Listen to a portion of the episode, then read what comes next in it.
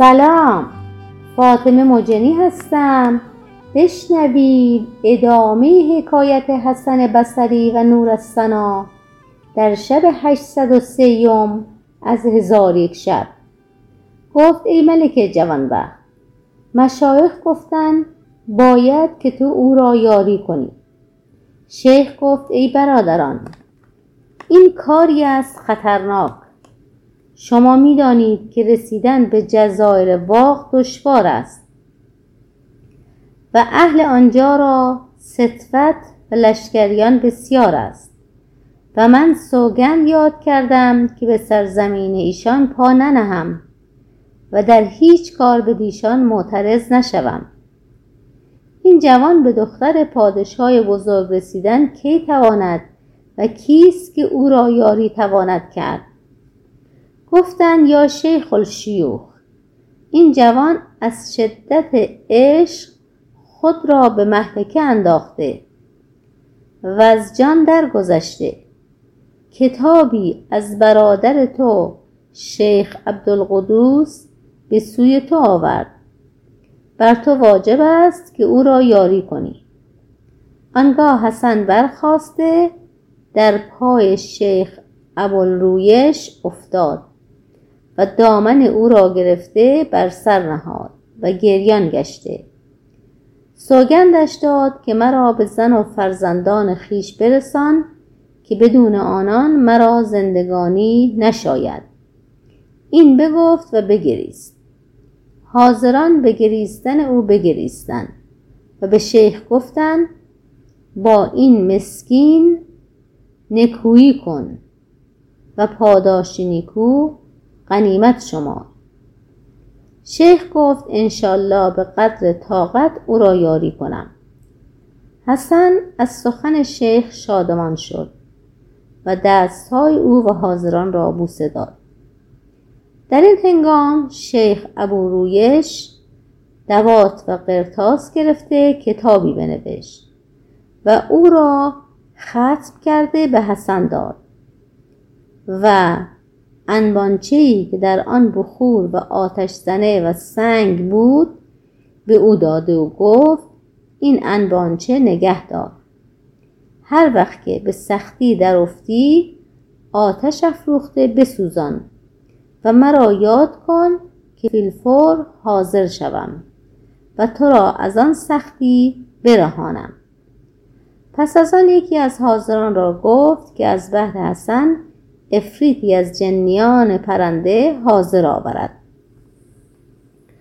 چون افریت حاضر شد، شیخ نام او باز پرسید.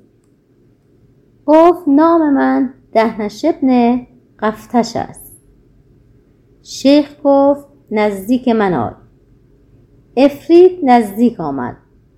شیخ دهان بر گوش او نهاد، با او سخنی گفت. عفریت سری جنبانیده خاموش شد. شیخ به حسن زرگر گفت ای فرزند، برخیز و بر دوش عفریت سوار شو.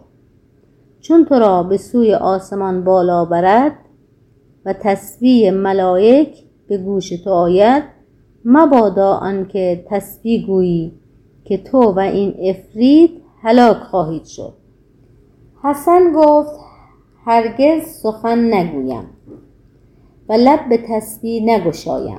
شیخ گفت ای حسن، در روز دوم سحرگاهان این عفریت تو را به سرزمینی که سپیدی چون کافور باشد بگذارد. تو ده روز تنها همی رو تا به دروازه شهری برسی. آنگاه به شهر اندر شو و از پادشاه آن شهر باز پرس. چون با او جمعایی سلام داده، دست او را ببوس و این کتاب به او برسان. به هرچه او تو را اشارت نماید چنان کن. حسن فی الحال برخاسته بر دوش عفریت سوار شد. مشایخ او را دعا کردند و به عفریتش سپردند. عفریت بر هوا شد. یک شبان روز برفت. پس از آن فرود آمده، او را به سرزمینی که مانند کافور سپید بود بگذاشت. و خود بازگشت. حسن تا ده روز تنها روان بود تا به دروازه شهری رسید. داخل شهر شد و از ملک جویان گشت. او را به ملک دلالت کردند و دانست که نام او ملک هسون پادشاه ارض کافور است و او را لشکری است بسیار و خواسته‌ای دارد بی‌شمار.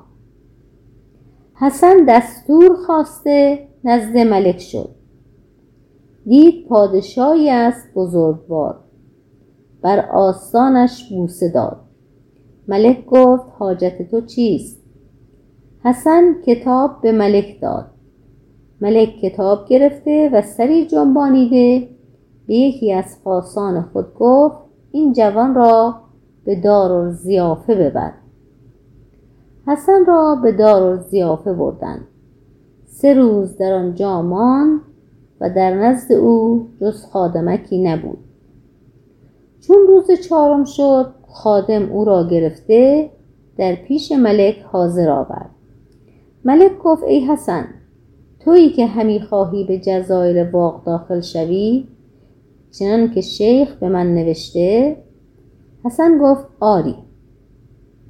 ملک گفت ای فرزند، من تو را در این روزها روانه کنم، ولیکن در راه تو مهلکه های بسیار و بیابان های بی آب و گیاه سهمناک است. اگر صبر کنی عاقبت کار نیکو شود و ناچار در کار تو بکوشم و انشالله تو را به مقصود برسانم.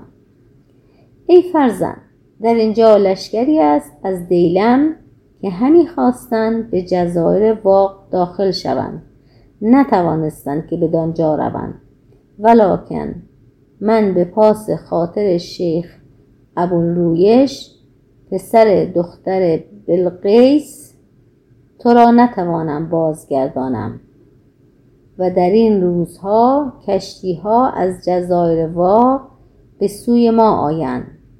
من تو را به کشتی نشانده به ناخدایت بسپارم که تو را نگهداری کرده و به جزایر واق برسانند و هر کس که در کشتی حالت تو را باز پرسد بگو داماد ملک هسون خداوند سرزمین کافورم.